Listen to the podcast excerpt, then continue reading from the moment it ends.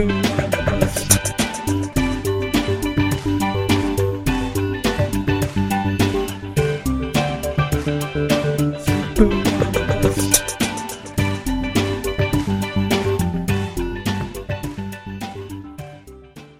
everybody, and welcome to The Sleeper and the Bust. This is a big mark of sorts, episode number 150. There's confetti laying all over the place around here. I am your I am your host, Nicholas Minnix. Joining me as usual during the week is Eno Sarris. Eno, how are you feeling today, especially compared to last week? Oh, so much better. I'm almost done coughing, and uh, the we're almost completed the move. I mean, we we finished the move, thank God. We had to last Friday, but you know, I, I almost got my kitchen and and and uh, and living room back, which will change everything. That is outstanding news. We're glad to hear that. I think the listeners sh- should be glad to hear that too, because a more comfortable Eno is a more analytical and sounder analytical Eno. Or at least a more productive. I, I didn't uh, I, I didn't quite meet my high standard in terms of productivity last year, last week in terms of how many pieces I'd like to write and stuff like that. But I'm back on the horse, and uh, I have two pieces up already this week, and I'm going to the ballpark tonight, so everything's good. Outstanding, outstanding. We're looking forward to hearing what you have to to uh, say once you return from your visit with the A's and Rays. And uh, without further ado, I think we should jump into some things that are particularly exciting, uh, at least a little bit to me. Uh, perhaps I have overrated his talents a little bit, but Javier Baez, the Cubs calling him up. I think there was some some question as to whether this was going to happen um, any sooner than this, uh, and now it's. Uh, I, I think I'm still a little surprised that they have done it so soon, but I mean, it was. I think it was going to happen in the month of August, well, well before September call-ups. Exciting player, big power. That's legit. Really, really slow start. Slow is just almost stop start uh, this season to the season. And then he comes. Uh, he's gotten his lineup at 260, 323, 510. He has 23 home runs. He had 20 home runs last year in uh, well 37 total uh, in his 577 plate appearances, but 20 and 240 plate appearances at the Double A level. Legit power can also run a little. Uh, seems like pretty good chance to hit 20 stolen bases total for the season. Although it's going to be interesting to see how often he runs now that he's with the parent club. This is a guy that fantasy owners should jump on right away. At least in shallow leagues, I guess, because in deep leagues, people should want him, no question. Yeah, I mean, it's it's it's tough because he's got that really bad strikeout rate, so he's gonna probably have a bad. Um, he's probably gonna have a bad batting average, and you know that was one thing I sort of focused on when I compared him to Yangervis Solarte, who will probably hit 20 or 30 points higher um, and hit fewer home runs and won't steal any bases. So, um, you know, there's always the the the hope that Baez comes up and makes enough contact um, that he can show the, his power and speed, um, play every day, and uh, and you know, and and be what we hope him to be. Um, you know, I have a couple thoughts on that. You know, in terms of uh, bust rate, we always talk about that. Um, you know, uh, Chris St. John does some great work, and he used to only do it based on strikeouts and walks, but he actually rejiggered it um, and called it a Javier uh, after Javier Baez, and added isolated slugging in there um, because there were plenty of guys who struck out too much, but were had a lot of power that didn't bust. So uh, by adding in uh, strikeout rate, he he he made his correlation stronger.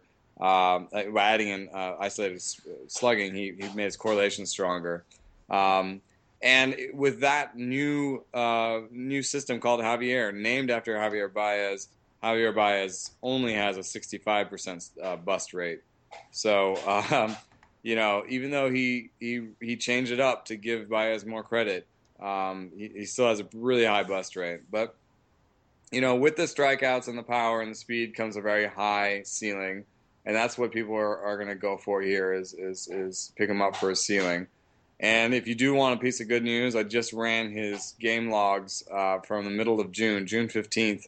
until his call up, and um, his strikeout rate dropped a little bit. He had a 50 strikeouts and 205 plate appearances, which is a little bit less than a 25% uh, strikeout rate. So, um, and he and he's he, at he's uh, at 30 for the season. So obviously he's made some progress. 30, yeah. yeah. Yeah, so he made some progress, and uh, twenty. If he can strike out at, you know, say twenty five percent in the major leagues, um, then you might even be able to get like a two fifty average or something. It's because his average, his projected average, is around two twenty right now, uh, because he's expected to strike out around thirty percent of the time. Uh, but if he can get that down to about twenty five percent, like he has recently, um, then you know uh, he could maybe have a two fifty batting average, and um, you know, it, you always want to see walk rate in terms of real baseball, uh, but it's not really that well correlated with uh, most hitting stats. So, other than like the obvious ones like on base percentage, yes, walk rate is correlated with on base percentage. strong. Uh, but um, in terms of like correlating it with power or productivity uh, beyond um, just actually the walks themselves, um, it, it is not as meaningful as, as you think. So um, if he can strike out around 25, 26% of the time, you know, hit 250, even with a 300 on base percentage, um, you know, he's going to have enough power probably uh, to stick in the major leagues. Um, and um, and we'll see we'll see where he plays and, and, and how he's going to stick, how good his glove is going to be at the new position. Um, but yeah, if you're looking for a home run swing, um, there's going to be little better than this. Yeah, and I want everyone to keep in mind that Eno's uh, evaluation here could be a little biased because Baez, uh, well, he's not playing directly as a result of this, but uh, in effect, there is a bit of an indirect replacement here for Darwin Barney on the roster, and Eno loved Darwin Barney. But anyway, no, seriously, I mean, I, I, I have probably been uh, overly impartial toward him, but I mean, I, I love the, I love the talent. I mean, I, I don't usually like guys who strike out a lot. I feel like he's one of those guys who will hit for a little better average than than the bucket says. But I, yeah, the average is still going to be greatly at risk. Um, and uh, just as you were referring to, Baez's uh, his isolated uh, power numbers in the past, let's see, three seasons, basically uh, at, at, the at the A level, uh, 263 and 213 uh, in 2012 at two different A levels, and then at two, through 2013, advanced A ball he had a 261 ISO, and then last season at Double A he had a 344 ISO. Uh, this season with the uh, uh, Iowa Cubs, uh, he has produced a 250 ISO. So that is that is pretty good. But um, I don't I don't I don't use this number very often, but the weighted runs created plus in this case are, are a little bit illuminating. Um, the the best year was uh, was definitely that double A with the 344 ISO. That's obvious. But if you if you think the 250 ISO was not much of a step back uh, from that, it it was a little bit more than it appears to be because that AAA those AAA numbers are in the PCL. Mm-hmm. Um, so if you look at the weighted runs created plus, you see that he was actually only he wasn't even 10% better than the regular PCL line. Um, with a 260 uh, batting average, 323 on base percentage, and a 250 ISO. So, um, you know, as as exciting as those numbers look, you have to remember the context. They're with PCL, um, and uh, I did notice that uh, Bradley Woodrum did some rough research where he just tried to look at past PCL players and how they did in the major leagues their first year, um, and and Bradley, according to his research, which of course is fraught with all the, the, the issues that you that you get when you try to um, translate uh, minor league stats into major league ones. Um, but he, he predicted about an 85 uh, weighted runs created plus um, for Baez. But of course, that's not a great number for fantasy because that includes all those walks he won't have. Mm-hmm. Um, so, you know, you know, if he he can have an 85 one, rated runs created plus and still be a, a useful player. So, um, today in a post, I uh, I pointed out that um, you know other guys that profile like him um, with the the weighted runs same rated runs graded plus around 85 to 90 um, uh, are guys like Chris Davis, Dayan Viciedo, uh, Jay Bruce, and Ryan Howard. So uh, it's not the greatest list in the world, uh, but if you were able to put one of those guys on your team for the stretch run, I think um, I think you would. Yeah, totally agreed. Especially if you could do it at a short, uh, a guy who's eligible at shortstop as opposed to say first base, which are where a lot of those guys are eligible. Yeah. Um, and what's what's a little encouraging about him is that his walk rate has risen throughout the minors. Like as he's risen, and he's risen quickly through the minors. They promoted him quickly. I guess that you could say that's encouraging. I'm not sure. Uh, there's probably some correlations here that I don't. Really, I'm not really aware of, but uh, that's encouraging. But equally as discouraging is that the strikeout rate rose along just uh, rose just like the walk rates did for Baez. So, I mean, there's there's there is a there's a lot of uh, this could fall in the middle here somewhere, uh, and this could be a really useful player. This could be a really uh, not useful player. Baez, yeah, uh, and there's and there's certainly the possibility that he he earns a little third base eligibility or a little second base eligibility. Uh, because the Cubs have the options of moving him around the diamond and are probably not going to play him at shortstop. So it's it's it's going to be interesting to see what his debut looks like, and I think uh, then how that affects what his draft value is, for instance, next season. Uh, because whatever it is, if it's really, if he say he sucks for two months, people may be kind of down on him. If he tears it up, he's probably going to be incredibly overvalued next year.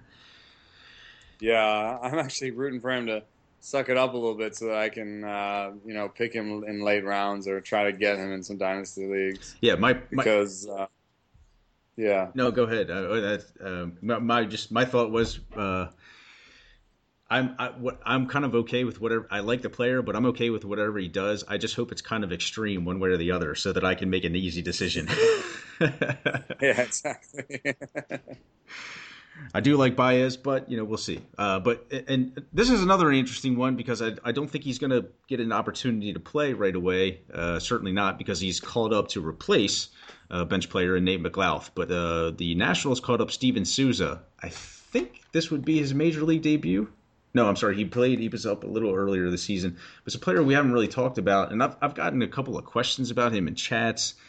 Uh, you know, does this guy have a position with the Nats long term? I mean, he the type of production that he has uh, been responsible for in the minor leagues says that the Nats would be a little crazy and not to at least give him a shot to win a job. I mean, he's an intriguing player. The strikeout rate uh, also kind of high, like Baez's. Uh, it has slowly improved a little bit here and there in the minor leagues. He also takes he takes a walk. I mean, this is a guy who has a great ability to get on base. Uh, overall, he's done it, and he and he has hit for high averages in the last couple of seasons in the minor leagues. So it's going to be interesting to see. Uh, very interesting player. 25 years old, so that's something to keep in mind. Is that the I mean he really only gotten into the upper levels in the last couple of years. But Souza, I mean, uh, is this a player that intrigues you at least in the long term? Uh, I mean, may, maybe he gets a little playing time in September, depending on what happens. I mean, Ryan Zimmerman is out, and, and you know, say the Nats decide to rearrange the outfield a little bit again. They've always talked about changing things up a little bit here and there. You know, the one thing that I know that I've kept in my head about uh, for a while is that uh, I think it was a couple years ago. Let me see here. No, it was 2013. So last year when he was in the AFL, um, you know, TrackMan uh, allows uh, TrackMan is actually in most parks, but they're proprietary to teams. So um, we don't get TrackMan data um, in most of the parks, but in the AFL, you do get TrackMan data because um, there's the teams don't really own those parks. So um, there's some nice stats that come out of the AFL that you don't normally get, which is like spin rate, velocity off the bat, some stuff like that. And uh, in 2013, when he was playing in the in the AFL, uh, he had the the highest exit velocity off his bat. You know, Ooh. in terms of in terms of how fast the ball was coming off his bat, uh, Souza was number one. And I don't know if it, if it held all season, but um, through two thirds of the season and into the uh, AFL All Star game. That was true. So um, I thought uh, that was an intriguing sort of thing. I, you know, on the negative side of the ledger are the uh, almost six years he spent getting to Double A. um, he spent a long time getting there, and uh, that means that he was uh, a little bit old for some of his levels when he finally did do something. um, and you know he's not without his flaws in terms of contact rate.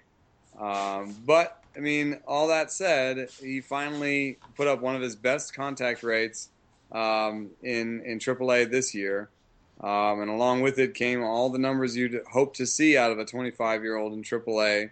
Um, you know, so I, I think you know he's doing what he's supposed to do, and I also understand why the projection systems say he's going to strike out 30% of the time and have a 220 batting average, but you know, at the same time, I think um, I, I, might take the under on some of the strikeout rates. Um, I mean, he had a 17.6% strikeout rate in AAA this year. That's not bad at all. Uh, it would be kind of surprising to see that turn into a 30% strikeout rate in the major leagues. So um, if he can strike out, you know, 22, 23, 24% of the time, have a 250 batting average, um, you know, have an above average uh, isolated power, and steal some bases. You've got you've got your sort of 250 uh, prototypical 250 15 15 guy uh, with a little bit of upside and power beyond that. I think. Yeah, yeah, and then I guess we're probably talking. I mean, he's then he's kind of in the same bucket as a David Murphy or um, a Cole Calhoun. I mean, there's certainly. I think I haven't seen the splits. I'm assuming that there's got to be some potential risk here for a platoon. I mean, I think the floor on him is a well. It's hard to say that the floor on him is only this, but I mean, I think that there's a good chance he ends up as a as, at least as a kind of a decent fourth outfielder, uh, and that really only plays in AL only leagues, of course. But uh, you have the opportunity for him to to earn more than that. Uh, he's on the wrong side of the platoon, but I think that there's there's enough up, upside there. I think the question is going to be, for instance, in Washington next season. Uh, Denard Span, I know is a he's up for it'll be an option year. It's a very cheap buyout, um, and then it becomes a question of has has Span made himself too expensive uh, for them to? I, am not sure what the option number is, uh, but I mean, it, based on what he's he's produced this season, you would think that it would be an easy decision for Washington, and then maybe they give uh, you know a, they give an opportunity for those two to kind of platoon next year, and then Souza hey, maybe he's ready to kind of take on a full time role. But then you're talking at that time, at that point that he's a 27 year old player. There's really not any upside left, so it'll be interesting to see how it turns out for him. It seems like he should get a shot, but um, even if he does, it's not necessarily likely that uh, he's going to deliver much or have a, a, huge opportunity to do it. Uh, Souza, interesting player, I think, but um, uh, not everything is clear at the moment uh, as far as his path is yeah, concerned. Age of level and, and, lack of pedigree or something that you have to, you know, uh, don't seem like such a big deal, but uh, can be. Um, I, actually are. So in this case, as much as uh, his numbers are very sexy in the minor leagues, those are the sort of underlying question marks behind the numbers. Yeah. Um, another player called up, and it's kind of similar line. Uh, Kirk Nieuwenhuis, Nieuwenhuis, Farfik Nugan is called up by the Mets, and this is, I mean, he's been up for before. Uh, he actually, I think, he opened the 2013 season on the opening day roster, or maybe it's 2012, um, and he he got a lot of playing time. Yeah, 2012, he got a lot of playing time, hit seven home runs and four uh, had four stolen bases and 314 plate appearances, and filled in a little bit last year. Um, but uh, I mean, the Mets have DFA'd Bobby Abreu. Uh, it's not certain that Nieuwenhuis is going to get any time, but he's he's he's kind of an interesting player. Is this is this a guy who's ever going to be anything more than a kind of reserve outfielder? I don't see uh, I don't see anything any reason to be optimistic about that. Captain Kirk is uh, was was pretty nice the first time he came up, but uh, it was a little bit of BABIP driven stuff, and you know he's always struck out too much.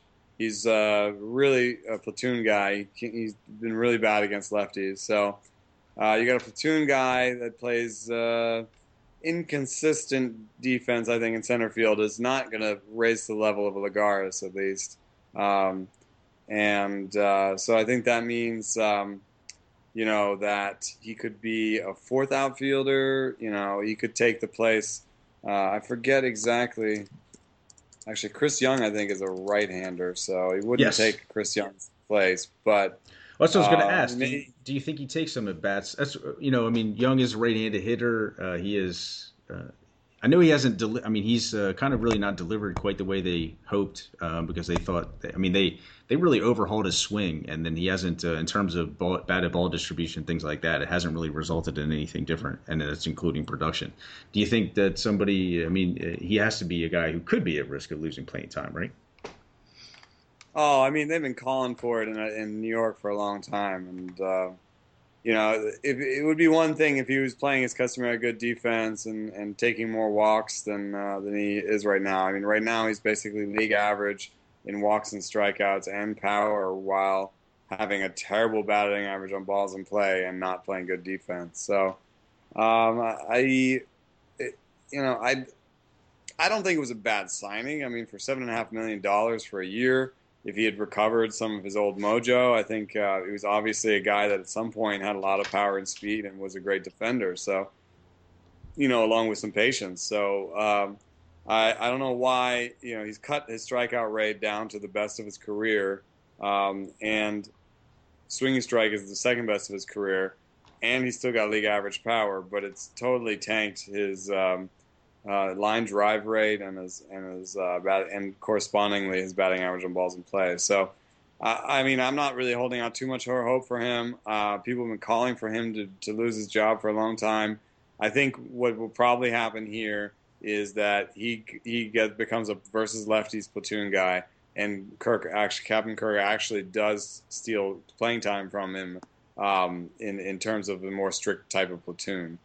Um, I mean, you know, the the Bobby Abreu uh, idea was was. Uh, I mean, Fun. I love Bobby Abreu, and if if it, if the Mets were good and they got Bobby Abreu just to sort of DH and take some walks, then I would have loved it. But this is not that type of team to me. They need uh, to see who can be helpful for the future. So I think the Bobby Abreu experiment was uh, a little bit of a bad idea.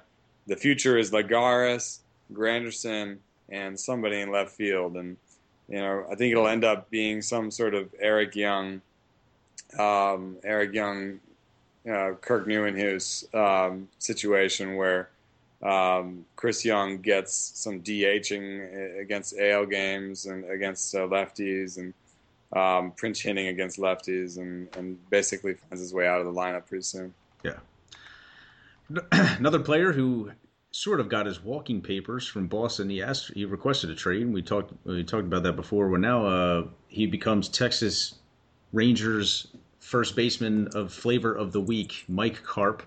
Uh, he is the latest guy to fill in at the position, and seems pretty likely seems like a good chance that he could finish the season for them as their regular first baseman. And that, that certainly has value. I mean, this is a guy who was really finding it hard to, to make his way to any fantasy value this season. And part of it was performance related, nothing like his last season when he had uh, nearly two, uh, well, nearly 250 plate appearances and had a 296, 362, 523 line. Uh, this year, 193, 321, 273. Uh, anything, I mean, he's he's spent at least one stretch on the disabled list this year. I mean, obviously health has been a factor. Uh, it's been harder to find at bats. Still seems like a guy to me who could who could find his way into.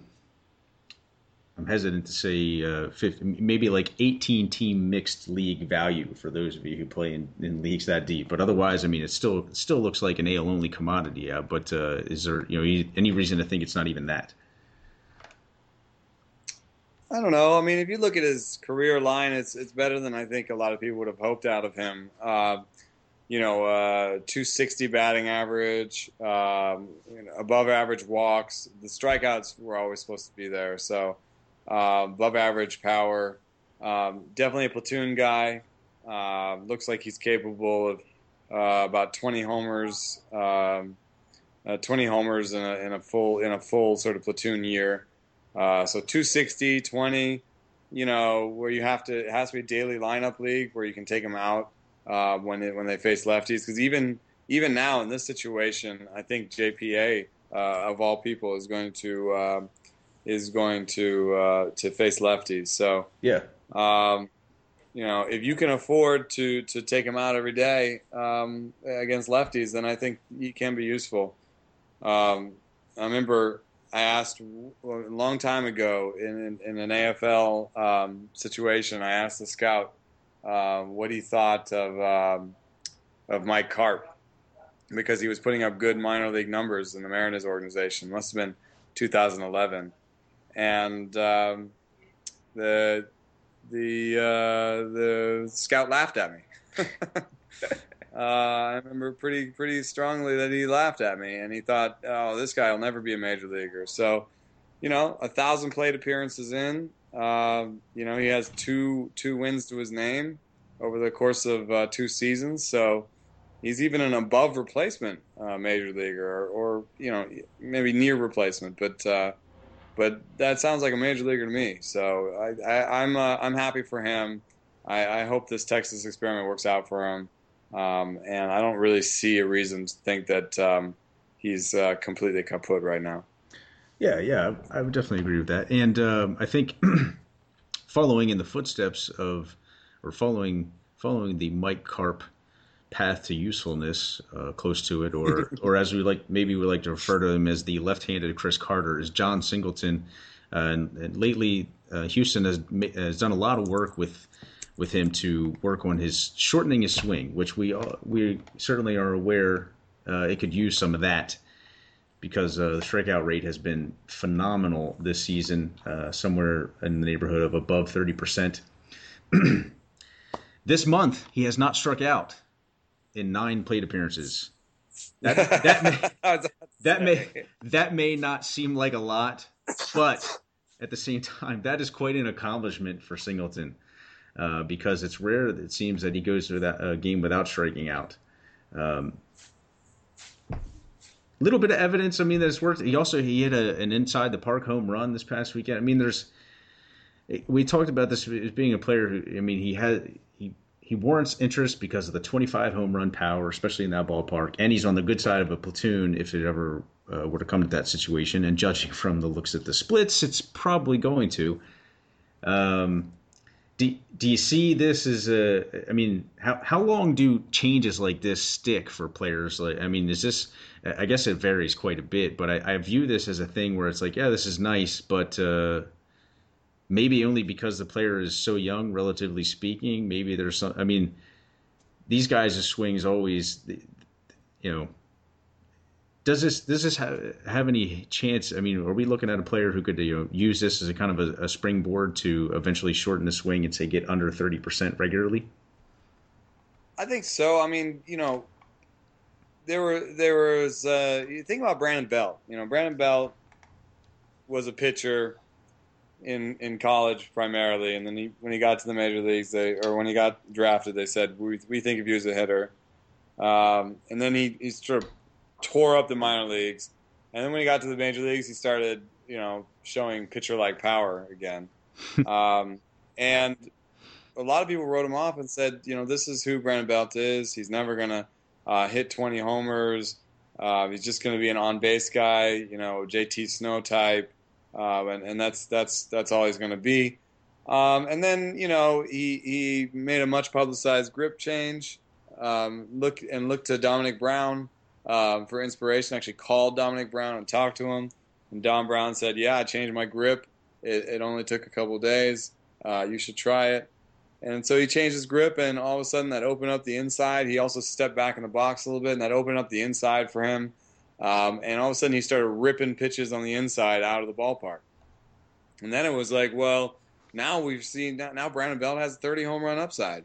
Well, you know, he got a little happy on the inside, and he's actually still doing that, where he's still swinging a little bit too much on inside pitches, and uh, so pitchers are trying to trying to beat him on the inside, and also trying to throw him soft stuff on the outside, and he's not going the other way like he used to because he'd open up the inside and he has all this power that he wants to play with. So um, now now he's striking out a lot, and he's looking a lot more like a traditional uh, slugging first baseman who's going to strike out a quarter of the time, have a 250 batting average, uh, but have a bunch of homers. So hopefully Brandon Belt will adjust one more time. He seemed to suggest to me that he would, um, that, and that he will start going the other way a little bit more.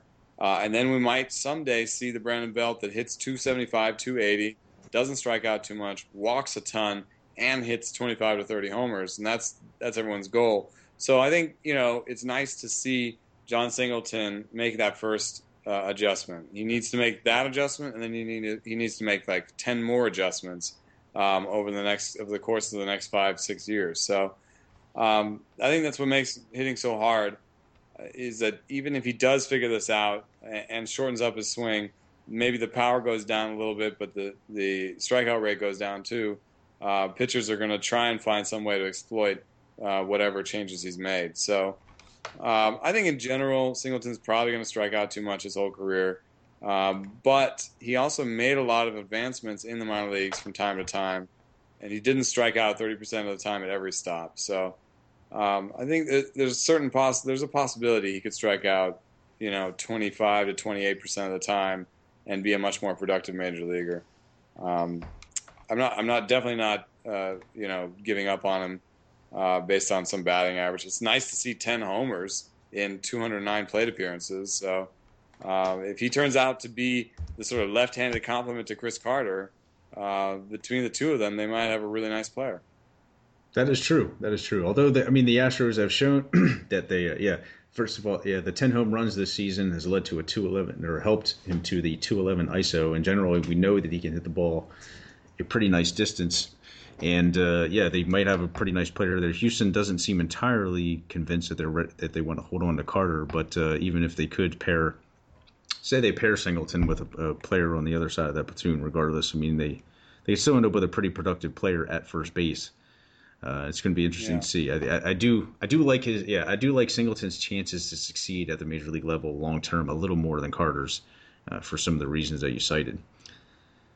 Move to some other changes uh, around the the majors. Uh, Miami designates Justin Turner for assignment. They call it Brian Flynn. Doesn't sound like well. I think it's a possibility that Brian Flynn uh, fills in in the rotation. He hasn't made a start yet at the majors, uh, at the major league level, uh, and is is sort of a prospect uh, for the Marlins, but is not really kind of a you know he's not doesn't have considered uh, quite the same kind of ceiling, perhaps, as a say an Andrew Heaney, uh, who was sent down earlier. And I was, you know, saying, oh well, maybe this is kind of they're creating the opening for Heaney to bring him back up.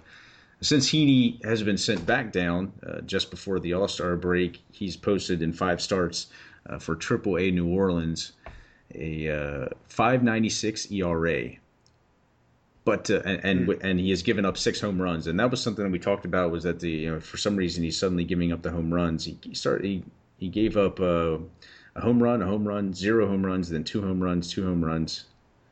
Uh, and uh, the encouraging part is that the control has been good, and the strikeout rate is is considerably high. He struck out seven, or I'm sorry, he, walked seven and struck out only 26 and 22 and, and two thirds innings uh, in that stretch but was bombed. And again, the home runs there, uh, I mean, that's discouraging because home runs were not a problem for him in the minor leagues really prior to that or uh, uh, prior to his, well, really his debut in the majors.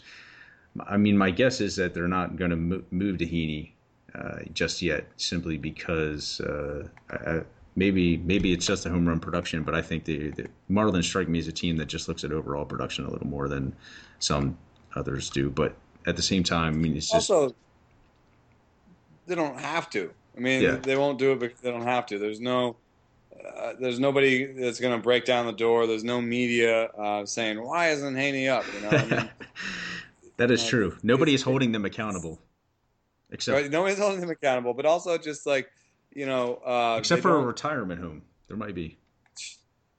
They don't have to. Um, they don't have to push it for a guy who has a 60 ERA in the minor leagues because they don't have to, you know, make him accrue more service time and make him more expensive in the major leagues if they can easily say, look, he obviously needs, he's obviously needs to work on some stuff. So, um, you know, Heaney, uh, Flynn on the other side seems like a very uh, low ceiling guy that they can throw in there. Uh, if he gets expensive by, you know, turning in the league average uh, ERA or something, and and eating up innings, then they can they can always sell him. Um, you know, I I don't want to look too much at the pitch type stuff because he's only thrown you know 36 changeups and 90 sliders. But in, in terms of you know the, the way that you can try to um, look at a um, at a, a changeup before um, you have a, good enough sample to, to judge the, the results uh, you can look at sort of the velocity difference and the and the horizontal and vertical movement. Um, I would say that looking at his changeup, it has the nice 10 mile an hour uh, difference that you want between it and this four seamer. Um, so that's good. The bad news is that it only drops about uh, an inch more than his four seamer, and it drops less than his sinker. So uh, that's bad news because you definitely want your changeup to drop more than your sinker. So I would say, even though the results look okay on the changeup right now, I guess it's not a good changeup. Um, and you're talking about your sort of basic. I mean, I, he throws the four seam more than the sinker. So four seam sinker slider uh, with a, a, curve that looks um, to be something less than a 12 to six, um, but it, it does go 75 miles an hour. So, I mean, he has some of the things you want um, our our stats say that he's thrown about uh, 89 miles an hour, so uh, it's not a great uh, fastball.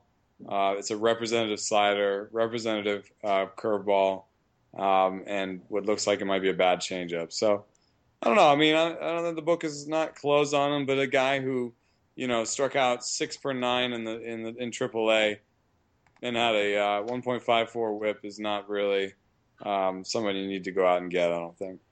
Yeah, I would agree with that, and uh, I think fantasy owners might agree with it if you say the same thing about Ubaldo Jimenez, who uh, mm. who who appears to be ready to return from his disabled descent. We talked about this briefly over the weekend. Just he been on the DL with a sprained ankle, and uh, Baltimore had the opportunity to kind of push him back and, and delay his rehab and things like that, uh, and primarily seemed to be motivated by wanting to get an extended look at, at Kevin Gausman in rotation. Uh, they continue to do that. Gausman made a start last night uh, and uh, pitched well enough for Baltimore to uh, achieve victory, at least uh, against Washington. Um, at this point, I mean, Jimenez is the most expensive pitcher on the roster, or at least he's the most expensive starting pitcher. Uh, but he is also the one, the only one of them without a, a, a rotation spot. Now, I mean, we talked about this, like, and, and Jason, not to point out that he is wrong so far, but said that yeah, it sounds like Gausman's going to lose out, and I, I mean, I kind of had to go along with that. I, it was uh, just you know based on that's just the way teams seem to operate. They you know, this guy's going to lose out. Uh, at least that's the way Baltimore's kind of done it too. Uh, but so far they're sticking with him and uh, and Miguel Gonzalez. I mean, how do you see this situation shaking out? I'm kind of, I mean, this is this is definitely saying to me, well, we're not ready to displace someone for Jimenez just yet. Uh, and so he is kind of the sixth man on the totem pole. Uh, but also at the same time, I think that means that Gausman, uh, in fact, is we are to be more encouraged. Now, granted, we don't think you know Gausman's kind of a borderline mixed leaguer, but uh, you know this is this is an interesting situation, I think, to say the least. It is. It is. And what's also interesting about it is that uh, Ubaldo's getting a better strikeout rate from a worse uh, swinging strike rate, um, and I, I'm I still continue to be perplexed with uh, Gausman's peripherals and how they don't line up with um, his results. I mean, uh, he has a league average swinging strike rate at least, and uh, so he should have closer to a league average strikeout rate. So I don't I don't get why his strikeout rate's so bad right now. Um, you know, he, he seems like he's he's pitching to contact on purpose. Why would you be pitching to contact if you had a 95 mile an hour heater um, and two changeups?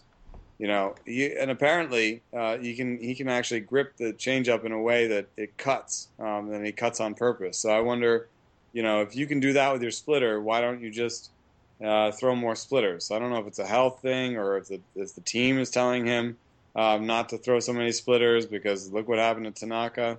Um, I, I don't know. I mean, I guess it does make sense to throw the fastball 70% of the time if you have a 95 mile an hour fastball, but I don't know why it's not um, it's not turning into uh, more strikeouts or more ground balls for him. I mean, right now it's uh, he's got a below average ground ball rate, an average walk rate, a below average strikeout rate it's hard based on those things to say that he deserves, he needs to hold on to his his starting rotation spot. But then you look at all his strikeout rates in the minors and his actual stuff when you actually watch him pitch, and you're like, this guy's, you know, an ace in the making. So I don't actually. Uh, I don't begrudge them any of the decisions they make right now. I mean, they're trying to make it into the postseason. They're doing pretty well, um, and uh, whatever decision they make uh, at this point makes uh, it has to make sense for You them. And Can't blame them.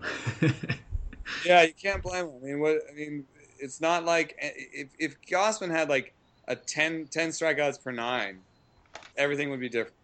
You know, then would be like, dude, this is totally obvious. You don't touch this guy. He's striking everybody out. Everything's great. But Gausman hasn't quite uh, hasn't quite turned on that magic. So, I mean, if it was probably if it was my team, it's probably uh, Miguel Gonzalez that gets the boot, um, he, and they they've done that before. And I just think when I watch his stuff, it underwhelms me. Uh, his his results aren't that great. Um, even Ubaldo can beat his strikeout rate. So um, I'd watch uh, Miguel Gonzalez and see what happens in his next start. I think he's probably on one of the hotter seats in that rotation. Yeah, I think that makes it. It makes a lot more sense now that they haven't made this commitment. That it's like they're waiting for someone to falter. It seems likelier to. Yeah. Still seems likelier to be Gonzalez if they are to go go in that direction. Uh, this is something I wanted to talk to you a bit. We've we've talked about Brandon McCarthy on a couple of occasions. Uh, you've written a, you've written one or two articles, a couple of articles about, about him this this year alone. Uh, in part because of the trade to the Yankees, and uh, I believe the article was titled something to the effect of "Yankees bet on Brandon McCarthy and xFIP." Um, and it's just it's interesting. Uh, I hadn't even noticed this, but uh, someone in a chat brought this up with me a week and a half ago, maybe. That uh, he was using his cutter more often, and the Yankees had uh, wanted him to use it, and they uh, also talked about. I mean, this is something that they talked about, and then I found a couple of articles about. It. I mean, there's been there's been a lot of literature in the New York media about Brandon McCarthy, and it's understandable. He has a 208 ERA in five starts for the Yankees, and that's a little unrealistic, uh, but it it's a nice balance to the ERA that he was putting up at the Diamondbacks, which was I think well over. Uh, I mean, it was close to five. Uh, and the, obviously, the peripheral numbers for McCarthy said it was to be something different because of the just the components of it: the ground ball rate, the low walk rate, the high strikeout rate. Obviously, we know that the velocity has increased this year because he's uh, he's added some muscle, and just everything set. But now we might have a reason to think. This also, by the way, goes just along with. I'd just like to point out and uh, and kind of utter and reinforce my agreement with it. Uh, I, I, I, with you know, I, I have some great doubt about the Diamondbacks organization and what in the hell they use to evaluate their players. But anyway, uh, McCarthy, mm-hmm. McCarthy suddenly may look like a more interesting player. It's not just because of the results, but uh, because we have some reasons for the results. Are you buying into any of this as far as the improved sequencing, especially in the more use of the cutter? And and it was a pitch that he used at times with Arizona, but I think it was more so uh, I mean, now it's like a consistent part of his repertoire. It's always a weapon, and I think it's it's the I think it's more so the way he shows it. Yeah, I mean, actually, what's funny is that uh, over the course of his career, um, his uh, uh the cutter has actually been the, the second best pitch of, of his repertoire. It's uh, it has about 11 percent uh, swing strike rate, which is the second best thing he's got. Um, uh, right now, it's uh, the best thing he's got other than his four seamer, which is, is going 95 miles an hour and, and surprising everybody. So um, he's using that four seamer sparingly. He's using it um, as a, a, sort of surprise pitch, and that's why it's getting 15% whiffs. It's not a, it's not something about the movement.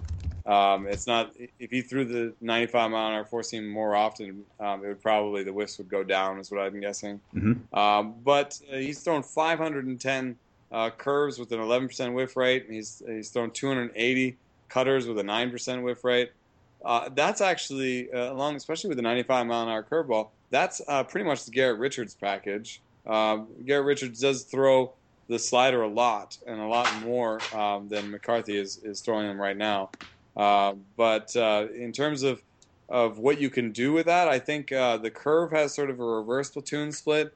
the cutter has your traditional platoon split He's got the four seam and the sinker. That's actually four pitches. I think you know uh, you can search too long for a changeup, and uh, and and and forget that there are other ways to succeed. And especially with the curve, the curve, a big roundhouse curve has a reverse platoon split, so he has uh, a weapon that he can use against lefties. And now with the cutter, um, he has a more traditional sort of breaking pitch.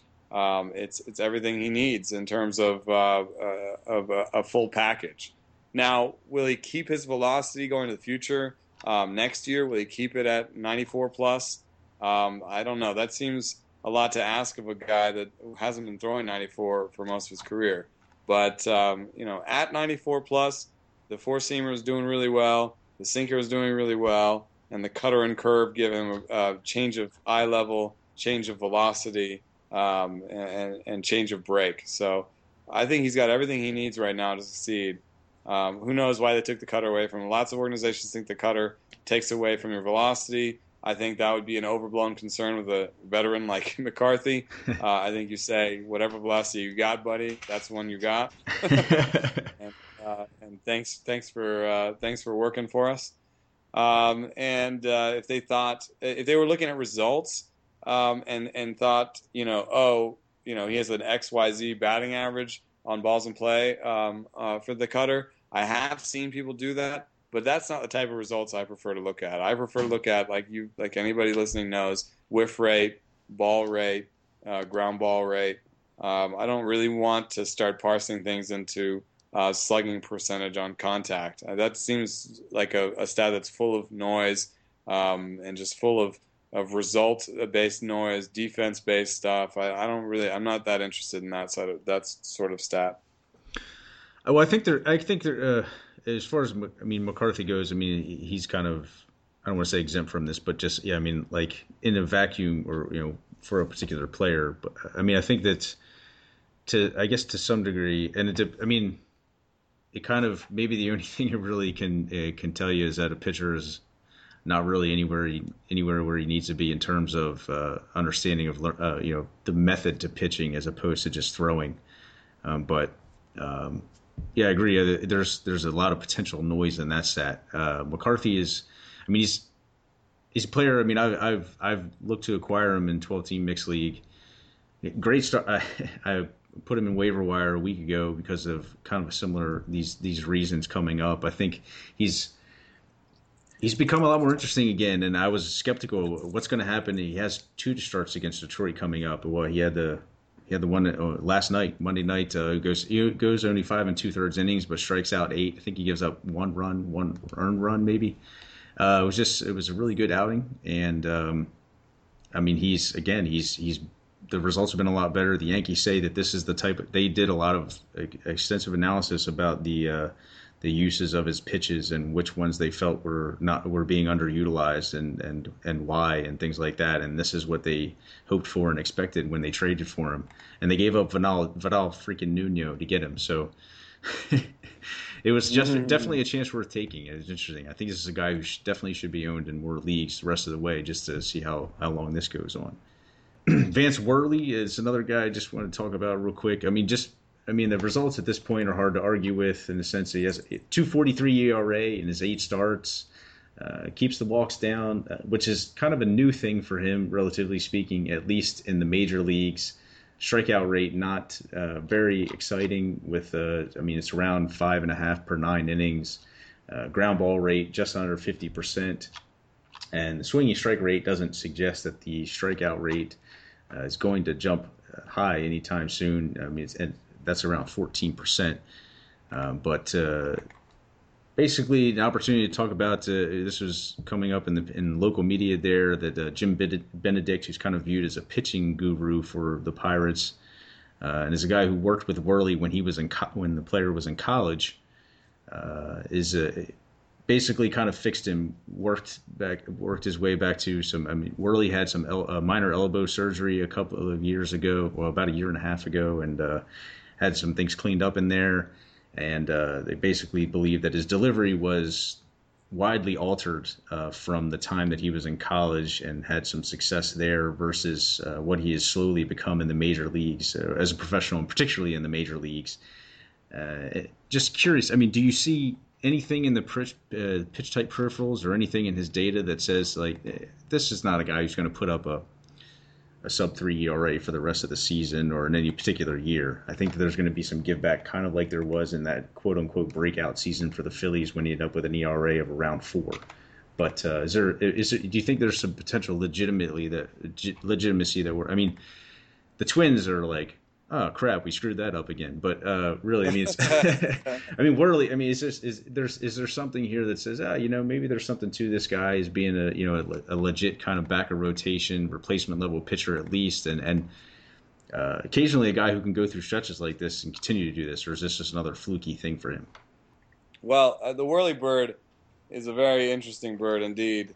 The uh, the the thing that the magic that he had uh, with the Phillies that always sort of confounded me was that he had these terrible swinging strike rates and still had good strikeout rates. Yeah, and at that time he was he was doing it um, a lot with uh, called strikes, and in particular he had this front door sinker situation, especially against lefties, uh, where he would he would basically throw the sinker at their front hip, um, and it would uh, it would curve over uh, the strike zone. Um, and on the, on the other side, I don't know if he had a cutter or I think maybe he did it with a slider, where he did the same thing where he'd throw the slider at their hip, uh, at the righty's hip, and um, it would kind of make them bail out, and then it would it would cut across the inside corner. Um, so he had he had enough co- uh, confidence and command in order to throw these pitches that he doesn't he wasn't getting looking to get a swing strike on, that he was looking to get a called strike on um, and it worked for a while. Um, and I would say, you know, I guess it worked for one season. I don't know. The, the, that second season, you know, in 2012, it did start to fall apart a little bit. Uh, but even even then, he had a he had a better than league average strikeout rate with a five and a half uh, swinging strike rate. So um, even even that that 2012 season, I was still sort of like, what is going on? Then he went to the Twins and did exactly what I thought he was going to do all that time. Um, and but there was also that injury uh, component. And now he he comes back to the Pirates and in AAA he had a, a strikeout rate over eight per nine, and he's really got that command nailed down. And that's the that's the only thing that makes me sort of scratch my head. If he does have that plus command back, then maybe he can start doing the things that he used to do um, in terms of uh, placing the pitch in an interesting uh, location um, that can get him some called strikes and uh, some weak contact. But I mean, I know uh, I, am looking right now, but I, I know I'm not going to like what I see when it comes to his pitch type peripherals. I mean, his slider gets nine percent whiffs. That's way below average. Uh, but I guess the nice thing that you would say is his slider has a 22% ball rate, and sliders are usually around 30 and 35 percent um, and his four seam has a 27% ball rate. So he's really uh, he's really showing that command. I would uh, I would just take the projections. Um, in this case, I'll just take uh, the ZiPS projections, a four ERA, uh, not a great whip because he's going to allow a lot of balls in play. Uh, maybe you can take the under on that batting average on balls in play, which ZiPS says he's going to have a 318. I think you could say uh, more like a league average uh, rest of season uh, ball, uh, balls in play. So four ERA, 1.3 WHIP, six strikeouts per nine, uh, basically deep league fodder. But um, I mean, the the command is the only thing that makes me sort of scratch my head. I mean, if that's if that's legit, and he's shown great command before, um, that could it could lead to sort of uh, a good extended hundred inning stretch of good ball again. Yeah, he's an interesting player, and he confounded me when he was with while he was with the Phillies as well, uh, and I was a Phillies fan, so it was even. uh, I still am a Phillies fan, um, but uh, anyway, I just try not to admit those that. Cases, I, you're just you're just holding on for all, all, hope, and you're just keeping those fingers crossed. Correct, and I'm also just I, I don't admit that I'm a Phillies fan in public too often. And one real quick uh, thing before we, we head out of here, I uh, wanted to talk about uh, Jesse Hahn. This that Bud Black said that uh, Jesse Hahn had between five and ten starts left in this season. That's pretty wide range. Uh, I think it's I think it sounds like there's a good chance um, that he's shut down by the beginning of September, say roughly in there. I mean, doesn't sound like the the plan uh, is for them to necessarily let him play out the string or skip guys or or you know let them get skipped every once in a while or anything like that. So I'm guessing it's going to be kind of a hard shutdown. And, you know, what does this what does this say about Hahn's fantasy value, or what insight might you have into the rest of the situation?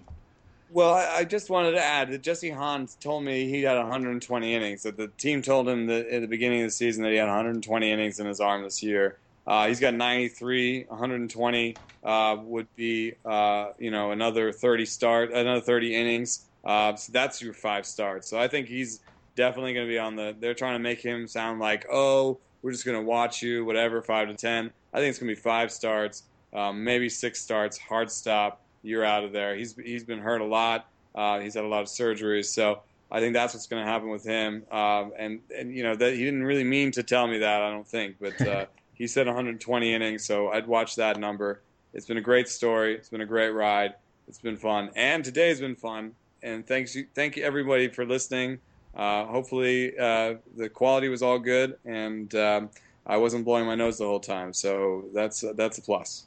Yes, totally agreed, and that's it's fantastic. I think for especially for Hahn uh, in future years, because yeah, I mean, obviously with what he has shown this year, he is a really intriguing fantasy property in future years, as long as he continues to stay healthy.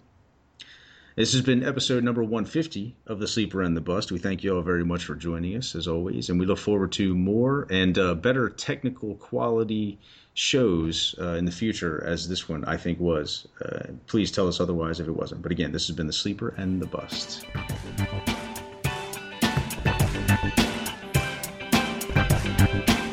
Boom.